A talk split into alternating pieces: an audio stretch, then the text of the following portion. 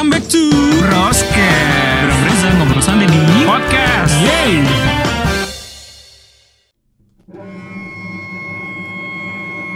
Balik lagi di Broscast, kali ini bareng gua Bram Herlambang. Dan saya Reza Helmi. Wih, kita muncul di hari Selasa, berarti ada yang spesial Reza. Benar, biasanya kan pada saat episode hari Jumat, kita bicarain soal film-film yang lagi tren, lagi rame dibicarain.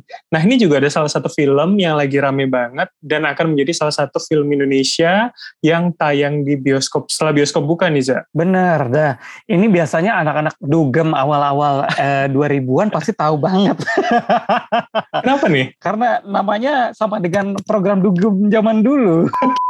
Ini adalah film Paranoia, karya dari Miles Film. Jadi secara sinopsis nih, kalau boleh gue cuplik dikit dari kompas.com, ini bercerita drama keluarga, bagaimana kemudian seorang anak yang dibawa ibunya, terus kemudian ya gitulah pokoknya konflik akhirnya nanti si bapak oh, mencari tahu dan bapaknya ini katanya suka kasar sama keluarganya. Iya, iya menarik banget nih. Gue juga kemarin dikasih kesempatan begitu ya untuk Wow. ngintip-ngintip ada tiga scene yang bisa gue deskripsikan mungkin ya.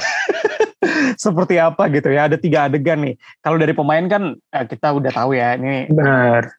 Semua dan empat-empatnya tuh muncul di eh, posternya gitu ya.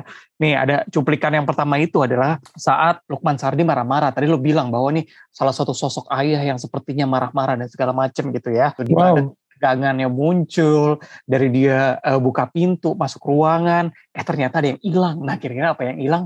Saya juga nggak tahu. Kita tungguin aja nanti. Jadi memang uh, kesan ketakutannya itu dapat nggak sih lo sebagai penonton Iya, melihat beberapa adegan tadi? Karena lebih vibes-nya tuh lebih dark gitu. Eh, Oke. Kalau saat itu dia masuk rumah yang habis dibobol, Mhm. eh, lampunya tuh gelap dengan musik yang tegang gitu. Jadi Wah. bisa dibilang ini filmnya Miles yang lain daripada yang lain sih. Pasti pendengar bingung kali ya membayangkan dan gue kemarin juga sempat lihat salah satunya adalah ketika salah satu sosok yang namanya Laura itu baru nyampe rumahnya Raka. Lo inget nggak ketika dia kayak bongkar-bongkar coba lihat buku kalau ini ya ini dari secara bukunya kayaknya Raka itu tetap orang yang pemikir seperti sosok Nicholas pada film-film sebelumnya gitu ya. Bener-bener. Kalau dari trailernya salah satu yang gue inget adalah kamu aku panggil om apa kakak gitu ya. Iya iya iya iya. kan sebenarnya nyambung scene-nya sama trailer itu ya. Benar, benar, nyambung banget. Dan kita juga berkesempatan ya kemarin ikut press conference online, terus kemudian kita juga sempat wawancara para pemain serta sutradara plus produsernya. Nah, langsung aja kita simak cuplikannya berikut ini. Nah, ini udah ada enam orang di sini, ada empat pemain dan juga ada Ira Lesmana serta Riri Riza di sini ya. Ini pemainnya ada Nicholas Saputra, Ada Lukman Sardi, juga ada Betul. Mbak Nirina Zubir, dan yang terakhir Kathleen, jauh-jauh lagi di Amsterdam gitu ya. Ya, eh, terima kasih udah bergabung eh, bersama acara ini sama teman-teman. Em, ya, pokoknya tanggal 11 September, 11 eh, November lah, 11 11. Ya, nah, pertama kita ke Nirina dulu nih. Gimana sih awalnya eh, ketika mau ditawarin untuk film Paranoia ini? Sebegitu awalnya sulit dipercayain bahwa ah Mas Riri bikin trailer. Ini beneran Mas Riri atau tadi lu ada orang-orang yang pakai nama Mas Riri nggak ya? Telepon Nirina untuk bilang Nirina eh, boleh datang nggak? Ini kita dari eh, Miles gitu kan. Aku langsung ini dengan siapa ya? Eh, apa ini trailer? Eh, pokoknya it was eh, apa ya bener-bener di luar kebiasaan dan sepengetahuan Nirina juga kan dengan Mbak Mira dan gitu Mas Riri juga kreasi-kreasinya buatannya gitu jadi when I was given this moment tuh kayak apa ya bener-bener nah ngeliatin skripnya tuh berkali-kali nah kayak oh my god nah aja deg-degan gitu kayak baca skripnya. Jadi bener-bener yang oh setiap saat kayak ini ini ini bener nih. Terus kayak gimana ya gitu butuh butuh waktu dan memang butuh eh, nah seneng karena dikasih kesempatan mainnya juga kan sama Lukman sama teman-teman semua juga sama Niko setelah sekian lama akhirnya kita main lagi bareng gitu. Dulu juga belum pernah film tapi pernah iklan bareng. Jadi tapi kayak oh my god ini tuh jadi excitementnya tuh euforianya tuh banyak terhadap karakternya, terhadap bersama siapanya, dibuat oleh siapanya gitu. Jadi udah deh pokoknya bener-bener I gave my time uh, waktu sebulan nggak ketemu sama keluarga juga ya nggak apa-apa deh gitu. kita di karantina kan dan you know lah maksudnya kan kira karena it's still up till now tuh bener-bener kayak gila ya itu sebuah produksi yang menyenangkan membuat film yang istilahnya genre-nya tuh bener-bener buat Nirina kayak wow this is something else Ya. gitu loh. Jadi membawa ke ini ya kayak kayak mengenang zaman dulu tuh yang kita kalau syuting keluar kota terus gitu semua bareng-bareng gitu. Bangun pagi, makan siang bareng, makan malam bareng. Oke, istirahat tidur. Besok ayo langsung lagi gitu. Jadi jadi di sa- satu sisi kita tegang karena filmnya seperti ini, tapi di satu sisi juga kayak wow, this is beautiful gitu. Connectionnya enak sekali sama semuanya gitu. Ya ampun, seru banget ya. Ternyata prosesnya kayak gitu dan memang ini kan genre yang berbeda gitu loh kalau dari Mbak Mira, dari Mas Riri selama ini. Nah ini aku pengen ke Mas Lukman nih. Mas Lukman, apakah punya feel yang sama, perasaan yang sama? Apalagi kalau kita bilang kan ini film kedua kali ya sama Mas Niko gitu loh. Karena sebelumnya saya nonton juga di Gi. Ini kan beberapa belas tahun yang lalu ini Mas. Gimana Mas? rasanya kalau kalau aku ya kalau sama Milas Film tuh kalau selalu bilang kayak back home gitu Pulang. kembali pulang ke rumah kalau misalnya kita tahu sejarahnya puluhan tahun aku nggak main film main film pertama lagi itu sama Miles di film Gi and with Nico Bromance. bromance. Waktu itu juga kan sama Niko Diki jadi sahabat kan. Setelah 16 tahun baru dipertemukan lagi sama Niko di tempat yang sama di Miles Film. Buat aku sesuatu yang luar biasa gitu ya. Apalagi pertama kali Mbak Mira Mas Riri telepon ngobrol. Wah mau ada project apa nih? Terus trailer lagi kan ya tadi kayak sa- sama nak bilang akan berproses lagi bersama Niko setelah sekian belas tahun. Dengan konsep trailer yang men- menurut aku um, basically menurut aku ini kan cerita tentang hubungan ya family cuman dikemasnya dalam thriller suspense. Yang menurut aku juga eh, bagaimana Mas Riri itu bertutur tuh buat buat aku tuh stepnya tuh grafiknya enak banget gitu buat buat aku as a actor gitu jadi kalaupun misalnya Mas Riri Mbak Mira bilang you good in this film buat aku it's not me gitu tapi karena the structure the fondasinya juga desainnya udah kuat sehingga kita as an actor bagaimana tinggal mendalami lagi dan Jalaninnya. menjalani lagi gitu. Tapi kembali lagi bahwa aku selalu percaya bahwa Mas Riri Mbak Mira tuh kalau bikin produksi tuh always proper gitu. Udah pengalaman berapa kali kan selalu proper dan memang terbukti kita dite- ditempatin di satu, satu tempat bubble. Eh, swab aja berapa kali tuh mulai dari PCR, antigen, terus ada antigen lagi. Mem- Memang ketat gitu. Jadi orang luar yang memang di luar produksi kalaupun mau datang nggak bisa masuk ke area itu gitu kan. Bukan yang akhirnya kita syuting itu dengan penuh ketegangan yang wah karena pandemi it's fun dan kita berhasil melewati itu dengan dengan baik gitu. Um, of course begitu lihat hasilnya gitu kayak puas gitu kayak terbayar terbayarkan satu bulan harus menghilang dari anak-anak gitu. Dan yang menurut aku menarik justru yang paling menarik adalah karakter yang ada di film ini tuh kan karakter driven ya di karakternya dengan Nak sebagai istri yang mungkin kind of punya pengalaman yang nggak enak terus paranoid.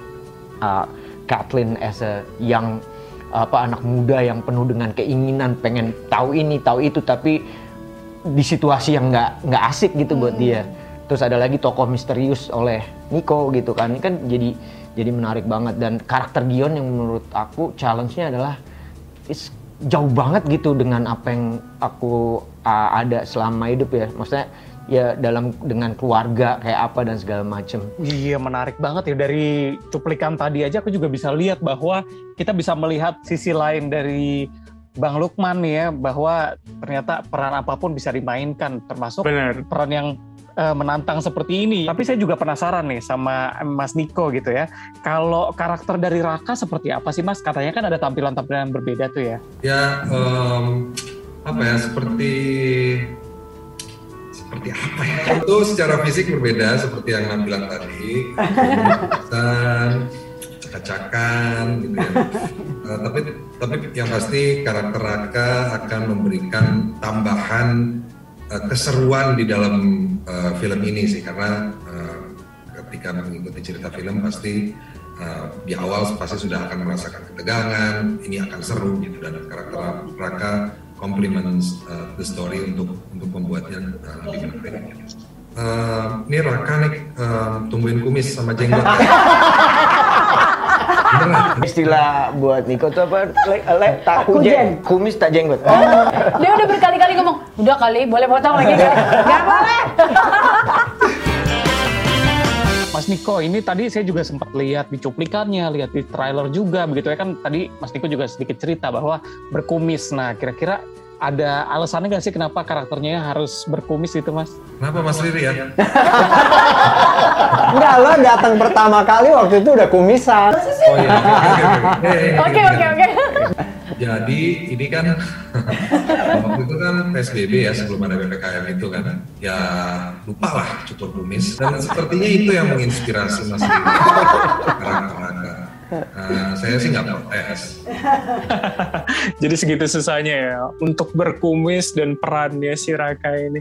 Oke, saya pengen nanya ke Mas Riri nih. Mas Riri, gimana sih uh, alasannya apa? Pertama, mengapa sosok Raka seperti itu? Dan katanya memang Raka ini jadi sosok kunci gitu loh dalam cerita ini dan juga banyak berperan penting dalam hubungan antar karakter nih Mas. Ya, Sebenarnya Niko itu punya banyak bulu dari dulu.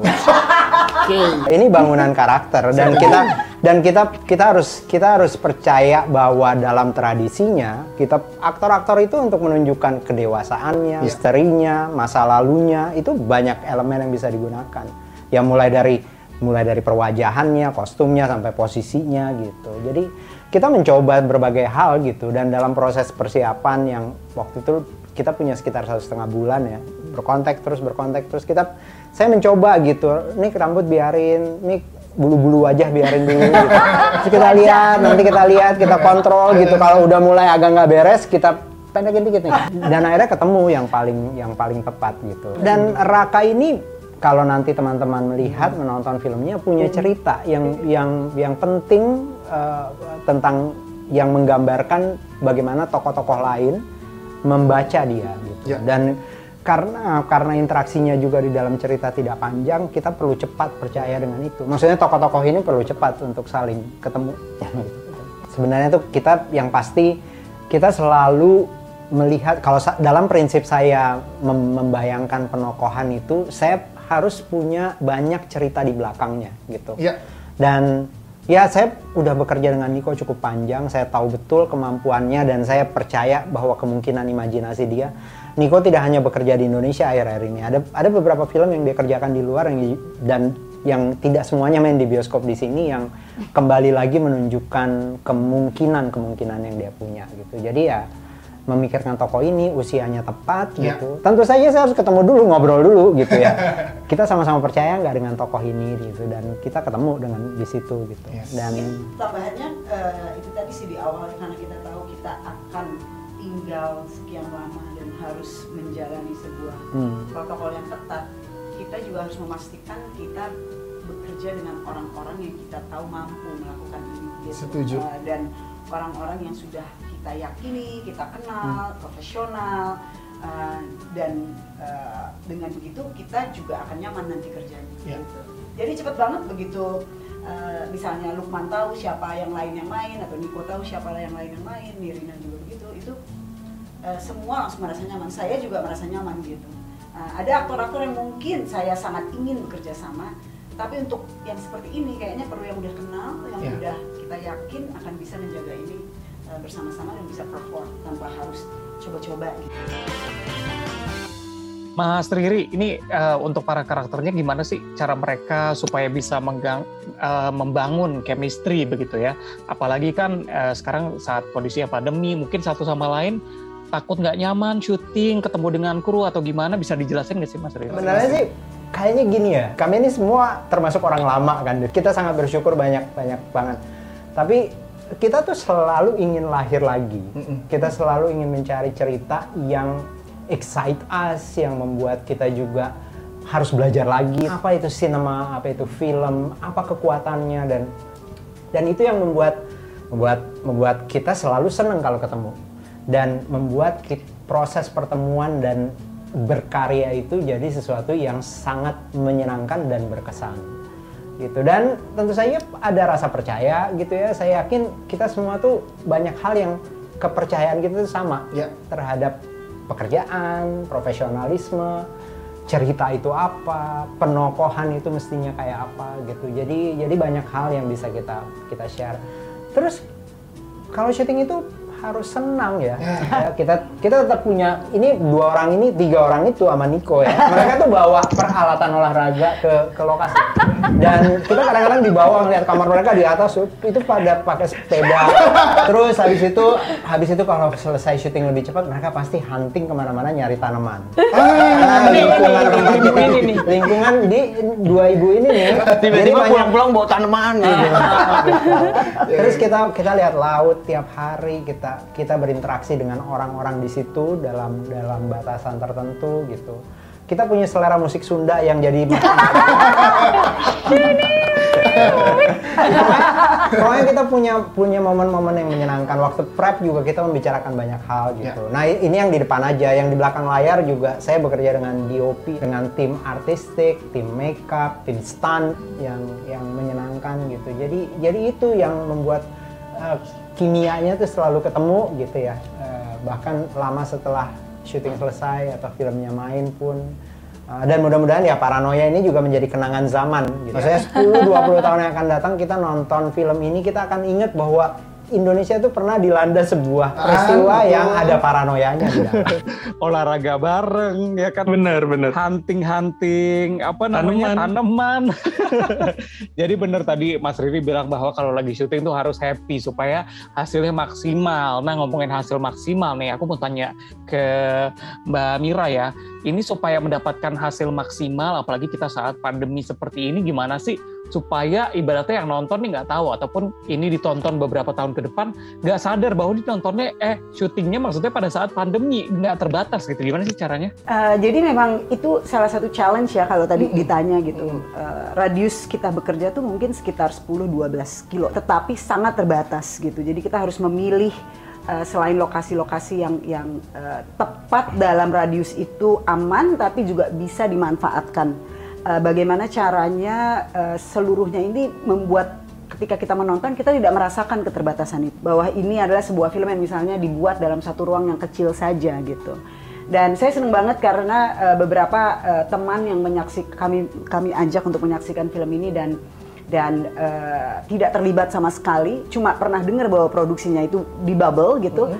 Uh, bilang gitu gila nggak berasa sama sekali gitu kalau uh, ini adalah sebuah film yang terbatas sebenarnya loh. Dan itu yang yang utama gitu. Bagaimana ketika mendesain di awal uh, bersama Riri uh, memastikan bahwa ini uh, tetap production value-nya terjaga dan bisa terasa uh, ini memang sebuah setting uh, uh, tempat yang yang real gitu, yang tidak terbatas gitu sebenarnya. Nah, Mbak Mira, ini kenapa sih yakin banget untuk tayang di bioskop? Kita lihat kan kondisi sekarang nih, kalau kita ke bioskop gitu ya, masih film-film Hollywood gitu.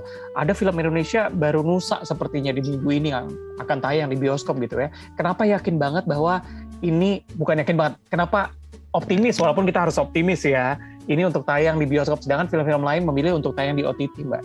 Karena waktu itu saya sempat ngobrol panjang dengan Angga Sasongko yang sebentar lagi akan mengeluarkan film Nusa. Dia akan menjadi film Indonesia pertama yang ditayangkan uh, di bioskop untuk kita semua bisa kembali ke bioskop uh, dan Paranoia adalah yang kedua gitu. Ya. Dan kita ngobrol panjang waktu itu karena ketika kita berbicara bioskop sudah buka sangat sedikit sekali yang mau mendaftar gitu. Uh, ada ada ketakutan gitu bahwa nanti nggak balik modal, penontonnya nanti tidak banyak, Yes. apa yang terjadi tapi saya sama Angga ng- ngobrol gitu bahwa ini nggak bisa sih kita harus uh, berani kita harus punya keberanian untuk menunjukkan beberapa hal gitu. Bahwa ini adalah semangat Uh, dalam keadaan yang sulit seperti ini kita punya karya gitu. Dan kita ingin men-share-nya ke bioskop gitu ke untuk supaya uh, mengingatkan bahwa budaya bioskop ini ada dan sebelum pandemi itu sangat uh, uh, apa uh, menjadi bagian penting dalam kehidupan kita gitu. Dan uh, ini juga untuk menunjukkan gitu. Satu kita bisa berkarya dan kedua bahwa ini waktunya. Uh, Indonesia sudah menunjukkan bahwa kita sudah melewati masa yang sangat sulit. Kita semua bisa menjaga protokol kesehatan yang baik dan roda ekonomi harus kembali bergerak. Dan buat kami berdua kayak saya sama Angga bilang let's let's do this Angga gitu. Let's do it. Kita kita harus punya keberanian. Saya yakin teman-teman akan uh, nanti juga uh, ikut uh, punya perasaan untuk memeriahkan. Dan sekarang seneng banget ya sampai Desember udah terlihat tuh Nah, sekarang kita ke Kathleen nih yang juga dari Belanda, sekarang di Amsterdam. Gimana sih kalau kamu sendiri nih uh, bangun karakternya, apalagi kan sama senior-senior, Mas Lukman, Mbak Nirina, dan juga Mas Niko nih. Jadi sebelum um, syuting filmnya, aku diberikan waktu sama Mas Riri um, one to one, and I diberikan waktu sama Mas Niko, Mbak Mira, um, Mas Lukman and to really build our relationship. And of course um, being in a bubble while shooting itu made us all so close. We all have inside jokes and which made it feel like family. Aku personally kan belum main film sebanyak mereka so I really asked for their guidance and they were all so kind and helpful and that's how I personally develop my character with their help. Ya tentu uh, khusus di film ini ya, uh, ini kan uh, kebanyakan seperti yang Mas Riti sudah bilang tadi bahwa uh, uh, pemeran atau aktornya ini uh, uh, berempat yang yang punya intensitas uh, hubungan yang kuat tentu uh, hubungan antara satu aktor dan aktor lain dalam memahami karakter, membentuk uh, hubungan, relationship uh, antar sama karakter tentu akan menjadi kunci dan menjadi penting gitu. Jadi kolaborasi uh, dalam berakting, dalam pendekatan, approach itu juga sangat uh, berpengaruh ya. Karena um, seperti yang kita ketahui kalau main film itu tuh apa ya lebih lebih lebih tentang kolaborasi gitu. Uh, bukan bukan lawan main dalam arti uh, lawan siapa yang lebih baik siapa yang enggak tapi ya. ini kolaborasi uh, apalagi uh, ujiannya tentu akan lebih berat bagi pemain ketika ensemble-nya uh, kuat uh, hubungannya satu sama lain tentu uh, ya hubungan personal uh, selama syuting dan juga pemahaman antar karakternya itu menjadi kunci uh, di dalam di dalam uh, bermain. Um, kalau buat aku sendiri sih uh, pertama uh, suasana kerja juga itu itu jadi penting kayak tadi Niko bilang kolaborasi kolaborasi di sini bukan hanya dengan dengan pemain tapi juga termasuk dengan Mas Riri, yeah. Mbak Mira, and all the crew hmm. gitu uh, bagaimana kita saling mensupport satu dengan yang lain jadi bukan sekedar uh, gimana caranya gue bisa memerankan Gion dengan sangat baik hmm. itu menurut aku malah jadi nggak nggak works ya yeah. kan ini kan punya koneksi satu dengan yang lain itu kalau buat aku ya uh, kita punya chemistry yang kuat banget dan dan uh, obrolan-obrolan bersama itu menjadi sebuah pelajaran kalau buat aku gitu. Uh, bagaimana juga Mas Riri uh, bisa men, apa ya bukan Mas Riri itu kan selalu biasa memulai dengan obrolan ya obrolan-obrolan yang mungkin ringan tapi kita coba masuk gitu uh, itu sih yang aku rasain di di produksi ini bagaimana kolaborasi yang kuat dan enak yang akhirnya membuat kita bisa syuting nyaman dan menjalankan karakter itu uh, nanti bisa dilihat uh, maksudnya ini kan sebuah tontonan yang akan juga akhirnya diapresiasi dengan uh, luar gitu aja. Nah, saya juga dapat bocoran nih bahwa ngebangun chemistry-nya tuh dapat banget. Tapi kita masuk ke Nirina nih. Nah, ini kan beberapa hari lalu nominasi FFI uh, disebutkan begitu ya dan nah sendiri masuk begitu ya dari film Paranoia ini. Nah, gimana sih cara ngebangun karakternya sampai bahkan filmnya kita belum tonton aja tuh udah ngebayangin pasti ini keren banget nih karakternya Nah sendiri di sini. Sebenarnya gini, seperti kata Mas Riri tadi, Nah juga mengutip kata-kata Mas Riri bahwa kalau Mas Riri ini juga kita harus terlahir kembali untuk membuat sesuatu lagi gitu kan. Nah sementara Nirina dikasih kesempatan dan juga dikasih kepercayaan untuk memerankan Dina nih I feel reborn gitu karena di antara film-film yang sudah Nirina perankan sebelumnya gitu kan ini juga salah satu yang karakternya berbeda daripada mm. biasanya so I'm out dan sebagai pemain gitu maksudnya dikasih out of our comfort zone sebuah kayak oh my god ini ini tuh kesempatan dan I I will try to do my best, I will try to give my best. Lebih baik banyak nanya gitu. Terus sama Mbak Mira juga sebagai uh, perempuannya juga gitu di dalam situasi paranoid seperti ini gitu kan ditambah lagi dengan uh, teman-teman cast lainnya yang kita share satu villa bareng dua kamar berbeda rebut-rebutan kamar ya Niko terus deh gitu tapi ya benar kita dapat kamar yang view-nya lebih enak sih padahal gue udah paling cepet loh Terima kasih, terima kasih sama gue Lukman. gue terima kasih banget sama dia gitu. Karena gue membiarkan dia lari. Ya. Kita juga makasih sama, ya, maksudnya ya everyone here, the crew juga bener-bener yang membuat kita merasa nyaman. Oke, se- setuju sih sama bahasa rebound itu kan karena ini memang uh, semua baru, genrenya baru. Nah ini mau ke Mas Riri lagi nih. Mas, kira-kira apa sih hal tantangan yang paling berat, apalagi di genre thriller yang kalau orang tahu kan mungkin Miles Film sebelumnya sangat jarang, bahkan mungkin belum ada kali ya untuk genre seperti ini, Mas. Se- sebenarnya seperti biasa saya tidak mau melihatnya sebagai sesuatu yang berat. Banyak belajar yang pasti banyak sekali me- me- saya banyak diskusi dengan dengan tentu saya dengan produser dengan DOP Uh, saya melihat lagi apa itu sudut pandang misalnya gitu ya. Karena di di film ini sebenarnya yang yang paling penting itu kita punya empat sudut pandang tokoh yang semuanya kemudian berkembang masing-masing. Tentu saja ada hal-hal teknis baru gitu ya, kayak bagaimana mempersiapkan diri untuk untuk adegan sequence-sequence action gitu ya.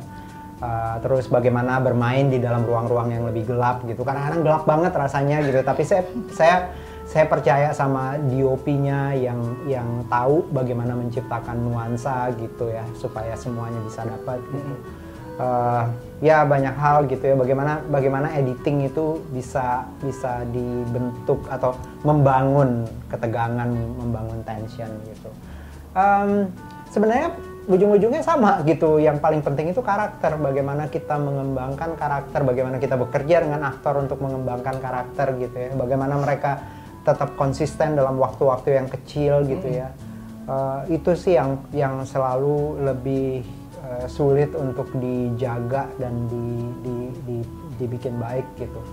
Um, ya saya dan saya saya rasa um, masih banyak peluang ya untuk genre ini untuk berkembang lebih jauh yang yang misalnya uh, lebih lebih Indonesia semakin bertemu dengan dengan kebiasaan-kebiasaan kita hidup di Indonesia dalam kondisi tantangan kehidupan kita juga itu yang saya saya saya rasa ingin saya bagikan ke penonton dan yang disukai oleh penonton.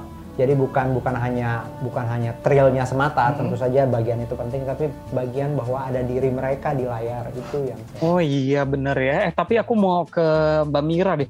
Mbak Mira, eh, ini kan bisa dibilang pertama kali ya drama thriller gitu dari Miles Film. Ini bisa dibilang sebagai eh, pemanasan gak sih atau film pertama menuju ke film Miles berikutnya yang bergenre thriller, horor. Nah mengingatkan penonton Indonesia katanya suka banget dan eh, genre horor ini kan makin banyak peminatnya apalagi setelah dari Pengabdi Setan beberapa tahun lalu ya. Gimana nih Mbak Mira? Wow. Jadi sebenarnya nggak nggak terlalu banyak yang tahu walaupun eh, Miles Films lebih banyak membuat film drama.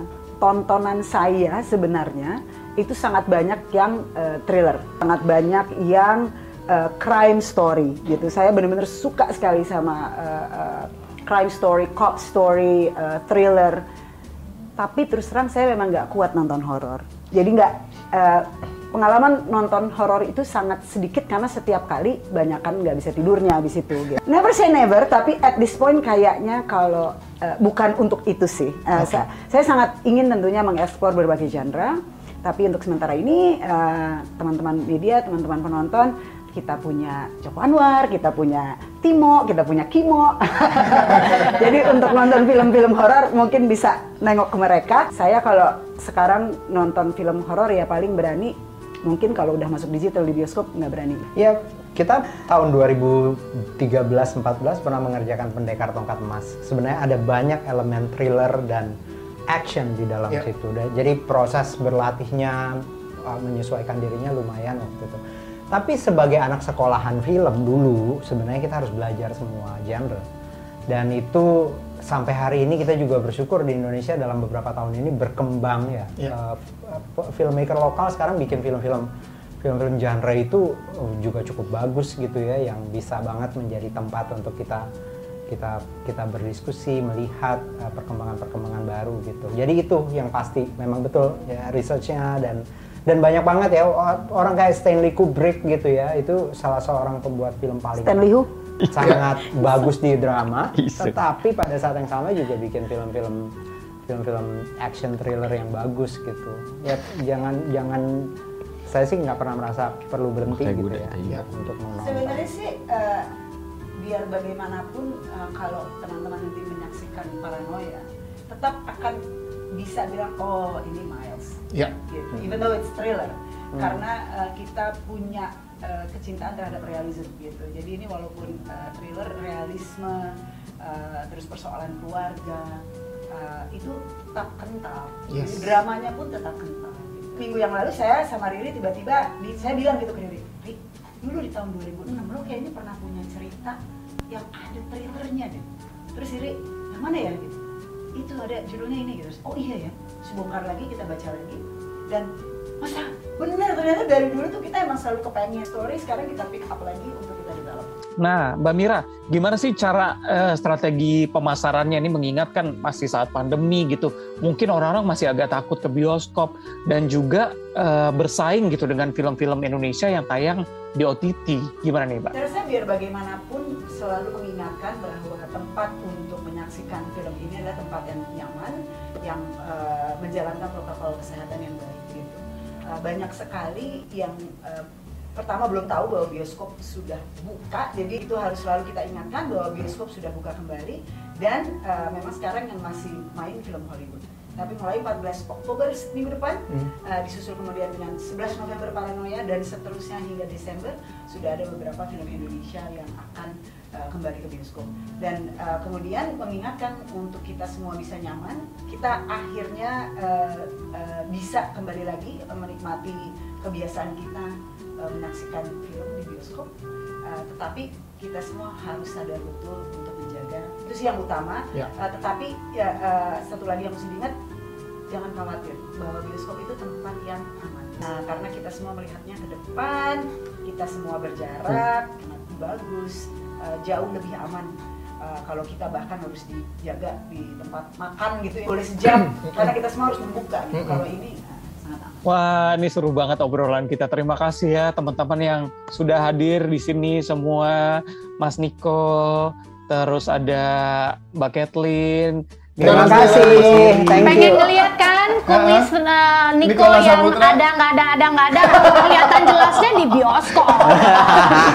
11 November 11 November, ke Paranoia. bioskop. Ke bioskop. Kembali ke, Ke bioskop. 11 11 11, Da- 11. dan film tetap adalah sebuah sebuah pengalaman dan mestinya dialami di bioskop. Jadi Selalu jaga protokol kesehatan kita semua sehat terus ya. Nah, itu tadi rekaman wawancara kita dengan para cast dan juga kru, sutradara, produser dari film Paranoia. Gimana, Za? Makin penasaran kira-kira setelah ngobrol dan nonton cuplikannya? Banget, banget, banget. Apalagi ini thriller salah satu genre yang paling gue suka gitu ya. Walaupun agak sedikit geser dari Halloween di tanggal 31 Oktober gitu ya. Tapi pem- pemilihan tanggal cantik ini emang cocok banget. Ibaratnya yang masih PDKT belum jadian mungkin bisa nonton bareng di 11-11 nanti. Momentum ya? Eh, pulangnya jadian. Apalagi nontonnya thriller kayak begini ya. Aduh. Kesempatan. Tapi kalau boleh nyuplik katanya Mbak Mira tadi bahwa walaupun ini kemudian thriller, tapi akan tetap ada drama, romantisme, drama keluarga khas dari Mills Film ya. Jadi nggak akan kehilangan ciri khasnya nih, Za.